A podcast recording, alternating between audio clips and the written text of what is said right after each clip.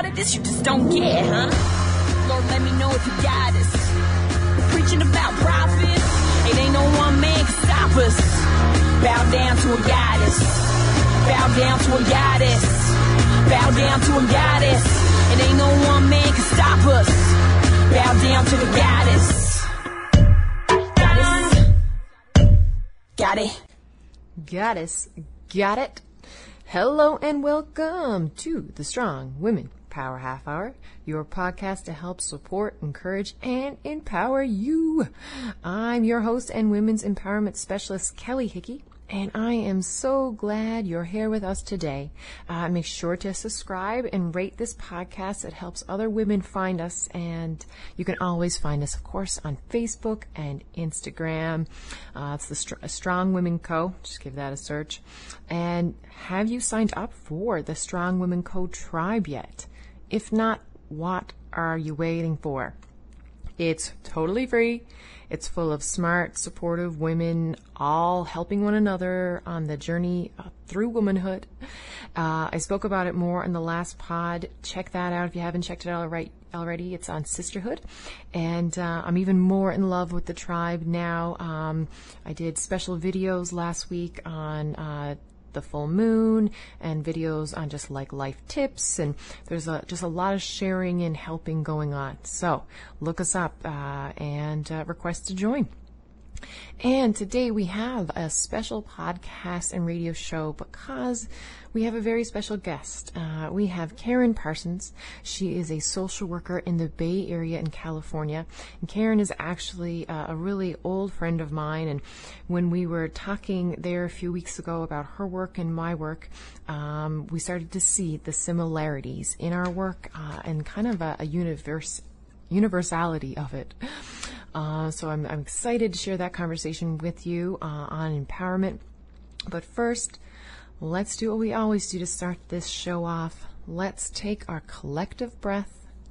Let's slow down our bodies, slow down our thoughts, gather our whole selves up, all those little pieces.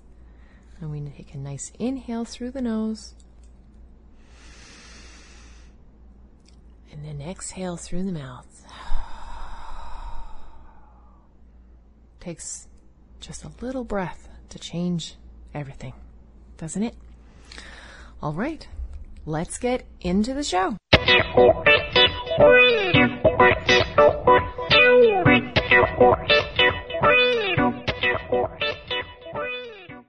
Dun, dun, dun, dun. So, uh, so excited to have you here today, Karen Parsons, uh, my friend from um, University Days. And uh, I'm so excited for all of our listeners to uh, meet you and hear about your experiences and your thoughts. So, Karen, big, huge Strong Women Power Half Hour. Welcome. Um, please share with our listeners a little bit about yourself and how you became the woman you are today. Sure, I was raised in the Goulds, Newfoundland, and I left around the age of 12 and moved around quite a bit and eventually sort of made my way to California. One thing about growing up in the Goulds, of course, is uh, it's a very small community. Everybody knows each other, so you always kind of know how to be and act. And so I think that really sort of made me shift a little into like this quiet observer. Like, you know, I often enter like new situations, kind of look around, take things in, and try to figure out at least a little like how I'm supposed to be or how what's going on before I do or say much else. Hmm. Yes. Um, you are a data gatherer. uh, I'm also one of those. Uh, I might be a little less quiet than you are, but I do also like to get to get gather that uh, data. Also, I think it just speaks to you being super smart. Uh, sure, sure. Uh, you were in the Goulds, and then um, what else can you tell us? So actually, and then I came back to Newfoundland to go to university, and I think one of the most important experiences I had here was, which was completely sort of like by accident, kind of ended up, you know, at the WRC. Pause. WRC means Women's Resource Center. It's the student led, student run Women's Resource Center at our university. After the advice of um, the student volunteer bureau and looking just you know sort of to add something to my resume and I didn't really know what and I had no direction or no real sense of what I was going to do after university either like many of us which is yeah how you should be when you're like 20 yeah. completely but fine but, but, you don't think that's how you're supposed to be at 20 no because you're being yeah. you know told otherwise. otherwise like yeah. hey hey you you better go plan the rest of your life right now. Exactly exactly, exactly. and so one of the um, I think one of the best things about being at the WRC is there was so much opportunity to to learn and plan and organize with other young women, and also to work in collaboration with so many community and campus partners. Like looking back, and it's kind of sad to think like, oh, like the bar of how we would have been treated was low, but we actually were like really respected and included in so many opportunities here with you know organizations like Planned Parenthood and the St. John's Status Women Council, and so I think that really did inform like a you know my um or like the feminist I am today, I guess, or how I got there.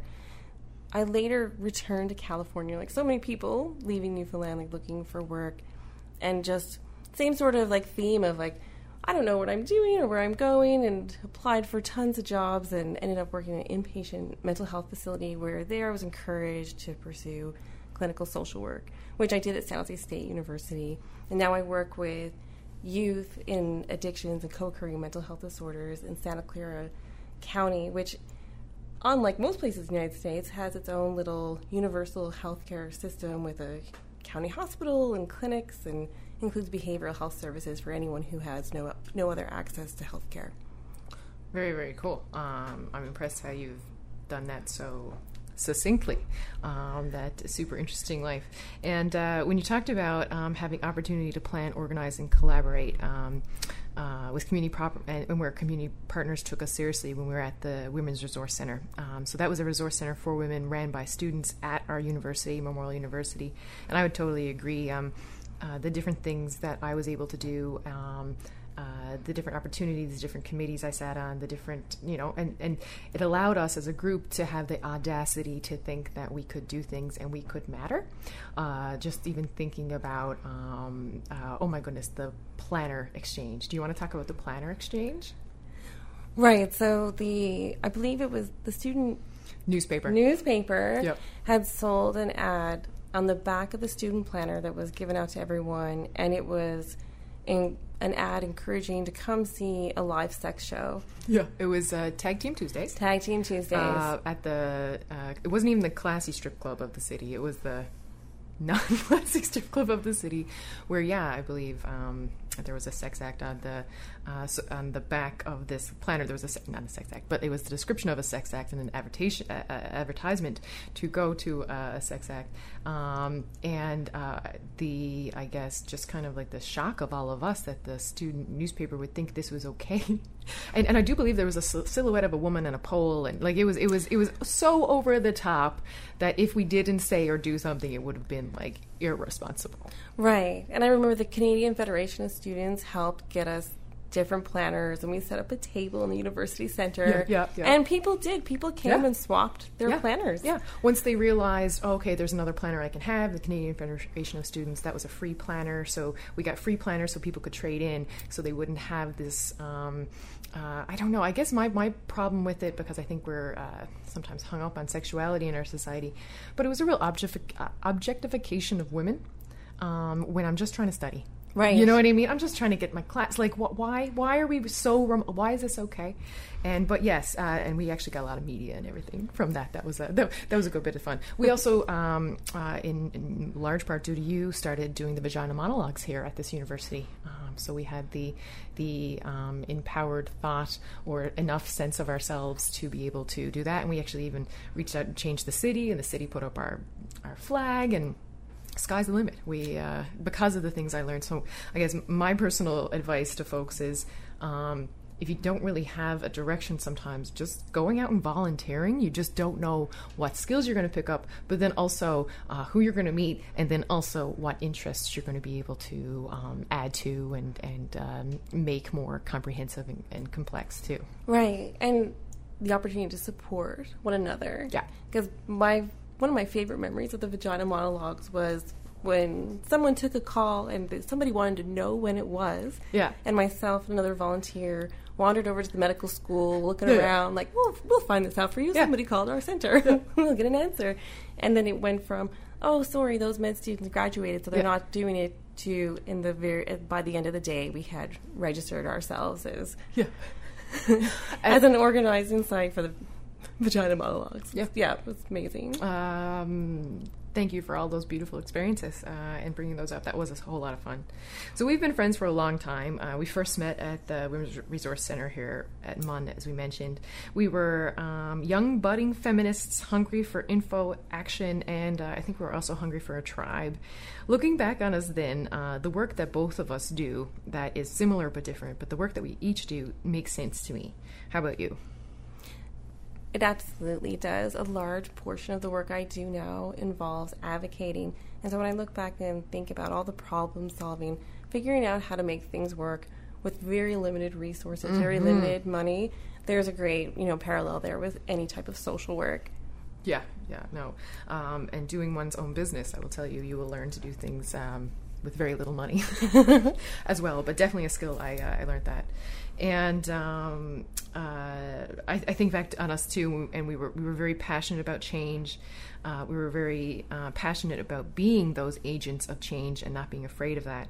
And we were also passionate about um, helping marginalized people have more power that was kind of like I think looking back, that's the core of like a lot of what we've done, uh, or what we did back then. Um, so, what uh, that was us back then, um, and now you're talking about how you are a clinical uh, social worker um, in um, a county in California, and uh, specifically you work in uh, addiction and mental health in youth. That's correct. That's correct. Yeah, and I, my primary function is to provide direct service treatment, and then I'm also a clinical lead for my program. So, and that involves me doing a lot of um, system work and policy procedure work, which tends to impact clients like quite a bit. Yeah, very cool. What I was thinking um, last time we talked, and you talked about your what you do with clients and how that you you know through different talk therapy or introducing different ideas or perceptions, and how similar it was to me. So you're working with um, uh, youth, um, um, at-risk youth, often um, who are Latino uh, and often male Correct. right? And so what I'm working with is um, women, um, and their the social demographic isn't always, but is often um, white women of a certain kind of um, uh, uh, privilege. Um, so what was, I found striking was how similar our work had gotten and um, how similar things how you had said things specifically to help um, and encourage and empower your clients and how similar it was to me because both groups um, you know women um, often women in male dominated fields which is who i work with um, and the sexism they face um, and the frustration and the, the systemicness of it and um, limitedness of that uh, is is similar, but of course different. But it has a similar notion to the systemic racism um, and implicit negative bias against um, the youth that you're working with. Did it surprise you that our work would be so similar? Because when you look at it, you might not think it would be so similar. That's a really good question. And I'll tell you why, because I it's sort of like a parallel to addiction work anyway, that there's like the, all these things on the surface and then there's the underneath. And so I think often what you see with addiction is that people are trying to cope. Mm. Whether they're just trying to cope with something that's currently happening or something that's happened in the past, that, you know, it's about, I think, locating re- like resiliency. And so I guess like surface, like, yeah, it sounds like that's two very different groups of people that have Right. nothing in common. Yeah, yeah. And but when you think about how really like I mean, humans are similar in every way, right? And Yeah. how much of how we deal with what's going on is related back to like our brain chemistry and how things are working that you know we create we create things like economies and we create labels for people and so I guess like when you really think about it, no, it's not that really that surprising that it's such similar work. Yeah, yeah. Well, I, I'm exactly like you. I was kind of shocked with my own. It's like, of course, it's, it's super similar. Um, but um, when we were talking about when you mentioned coping mechanisms, and um, that actually comes up quite a lot with my clients as well, um, uh, especially in the one-on-ones. And um, I ask people about their coping mechanisms and ask them to be honest. And um, and I'm so thrilled when you know um, some of those quote-unquote bad coping mechanisms that, that come up. Um, not that I think they're bad at all. I think everything has its place, and um, um, uh, you talked about harm reduction and, and, that, and, and I'm I'm really there. I'm I'm so not about crapping on women for doing what they have to to get by, and I'm so about women. Not being judgmental on themselves for the coping mechanisms. So let's talk about it. So some of the coping mechanisms that are, are uh, relatively unhealthy that come up uh, with my clients are often, um, you know, emotional eating. That could be overeating or not eating. Um, uh, emotional spending. Uh, shopping or um, you know alcohol or drugs or, or these type things um, I the, in a, in a wheel of coping mechanisms, I just feel like they're just they're just some options, you know. Mm-hmm. And and where I try to get with my clients is okay, that's that's your coping mechanism right now, and that makes total sense because you got this, this, and this, and this to deal with. Um, and I, I, think back to, and this was a fundamental. Um, learning for me uh, when how I actually became to volunteer at the Women's Resource Center where we met was I was seeing a feminist counselor at the time um, who was a, a, counselor at our uh, university counseling center. And it was a man. Um, and I was seeing him for because I had some uh, family crises and um, uh, my first love who had died. So I had some issues I, was, I needed um, help with. And uh, one of the coping mechanisms I had developed at the time in this extreme stress situation was um, uh, eating disorder, where I ate very little every day.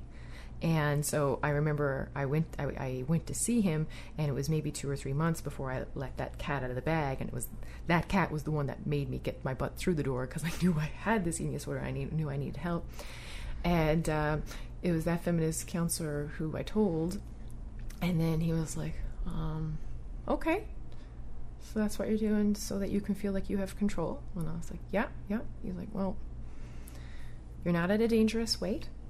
Um, you're eating a little bit every day. I mean, sometimes it would just be a banana or something. And he was like, um, all right, we'll talk about this next week.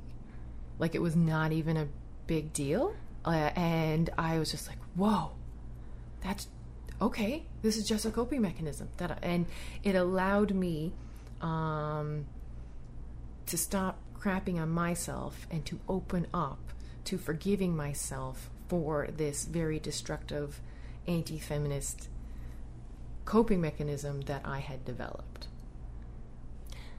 I really liked his response. And, you know, in the type of work I do, it's very, I guess, understandable for some people. Like, well, you work with, you know, minors. And so everything's a big deal and it has to be fixed right away. And you're like, yep, that, that would be really excellent if we could wave a wand and fix someone's problems right away. But yeah. the truth is, is that, you know, giving people the time and space they need to change is an essential part of treatment. Oh, yeah. Essential part of treatment, and I guess essential part of just trauma and recovery. Right, exactly. Yeah. Yeah. The um, one of the theories that I like the most, and I use the most of her work, is somebody uh, Judith Herman. She has a book called Trauma and Recovery.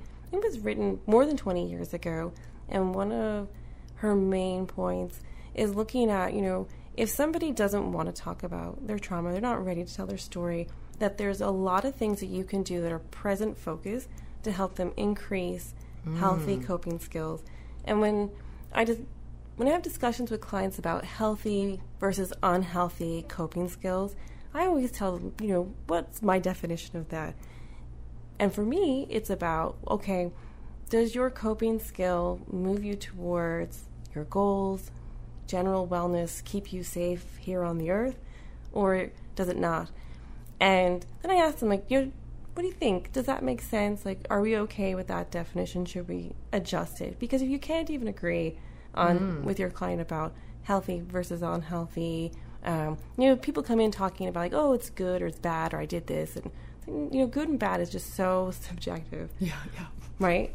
So It's so binary. exactly. Yeah. Whereas, and there's really, and there is, there's a range. You know, there's there's times I've called, you know, ambulances for people, and or I've you know moved somebody into a higher level of care because there might be, you know, they are more on like a dangerous side of use where they their physical well being is compromised. But generally speaking, we even though you know a lot of people are like, oh, like you work with kids and they use cocaine and they take pills, and it's like, well, yeah, but there's actually like a lot of work you can do to help increase their safety long before you have to really just like freak out and take all their power away and start making all their decisions for them.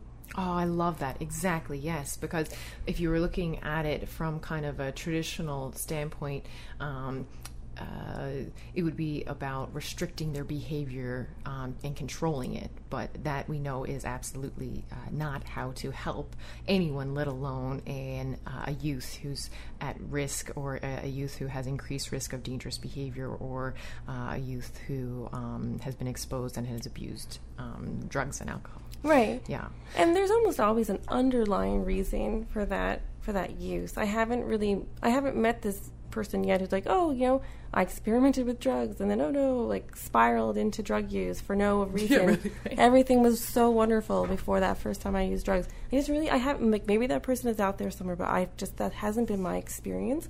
And what's more typical is that there is some type of history of trauma, abuse, serious neglect. Um, and so I like to really focus with them or, or to make it simple and to talk about like how like what you're doing today, how you're dealing with whatever you're dealing with is affecting you, like how versus why. Yeah. And giving them that time to, to tell their story if they choose to do that. And some don't. Some people, you know, they they go through treatment and they feel like, you know, I'm I'm coping better, I'm doing better. I I just don't really want to relive the past. I just want to Yeah. move forward. Yeah, uh, and so this is the um, kind of very interesting reality that I've come to in the last uh, few years. Was when I went into university originally, I went in to be a psychologist. Um, I got my first degree in psychology, and um, specifically, I wanted to be a school psychologist. So almost exactly what you're doing in some ways. Um, but um, and I did all this. You know, I did all my psychology courses. I got my degree and all of that, and uh, I had done counseling myself.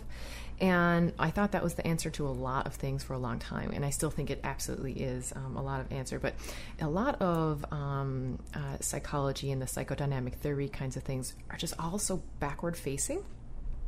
And even like talking about your feelings right now, like sure that's helpful, of course it is. But um, how does that help you get up tomorrow morning? How does that help you achieve those goals? How does that help you move towards a life where you're happy and full and uh, you know um, uh, feeling that you are in control? So this is kind of where my work changed from being uh, a, a, or thinking that um, the healing work I could be was that kind of specific to counseling, where I still do counseling with a lot of my coaching work, but it is more coaching. It's it's about legitimizing how women feel right now, validating them, how, giving them some kind of outside perspective, um, and it, or, or how I feel sometimes is like pulling up, showing up a mirror. Mm-hmm. You know, it's like it's like, hey, this is this is what this is how you know uh, some kind of self reflection, um, and uh, I lost my thought then mirror oh counseling. Yes and how so like have the kind of more modern psychology or coaching is giving people realistic tools and techniques that they can use moving forward to move towards their goals. And you know if their goal is to get out of the criminal justice system or their goal is uh, to get promoted um, to partner in their engineering firm or whatever it is it's kind of like um, just sitting and talking about our feelings right now or even in the past um, isn't necessarily helpful um, or effective uh, in helping people feel empowered. Right? Right. You, well, you know, I worked with this woman years ago, um, a social worker who was retiring, and I'll never forget what she told me. She said, "You know, you can't talk people out of poverty," Mm. and that was definitely one of the reasons why I wanted to do social work. And a really like a significant component of my work is doing case management services and even simple things, you know, that um, you know policy hacks don't always necessarily realize that people need. You know, like you can't um, you can't apply for a job like if you don't have transportation, right? Or Um, internet. or internet, or something to wear. And so part of you know part of our treatment is providing services, whether it's helping people connect with like and link with resources or just being that person yourself like giving somebody giving somebody a ride who you've been working with for a few months so they can do an interview so it's a very I, it comes back to that like sort of social work perspective of um, like the whole person and the person in the environment Very cool. Yeah. Uh, I'm going to. So, Karen, this has been a delight. Um, and um, but as a as a thank you gift um, for coming on in, um, I want to give you one of our uh, goddess bracelets. um, I know that you like the black uh, purple one, so um, here you go. Um, and uh, Thank you. you. You are very very welcome. Uh, these will be on the website. Uh, in the next couple of weeks. Uh, so I'll give a full lowdown uh, next podcast on that, that they're available. But just as a, a, a token of uh, thank you uh, for coming in, sharing your ideas, and just kind of like discussing the universality of empowerment and resilience and coping mechanisms and addictions and all of that. I just, I just help. It helps me to feel closer to others, and it also helps me to feel that there are so many other people out there. We, there's like a warrior, uh, uh, soldiers and warrior um, military of us. Uh, troops going out just trying to help and heal people uh, to love themselves, accept themselves, and um, not be so hard on themselves, right? And, and empowerment, of course, is kind of a word that sums all that up. Would you agree? absolutely Yeah, yeah. So lovely talking about empowerment and all that stuff with you today. Uh, and next time you're back, we'll definitely have you on again. thanks kelly And now for our closing featured song. Um, it is an awesome empowerment song by Beyonce. It is flawless. Here's your clean version. Let's rock out. You are flawless.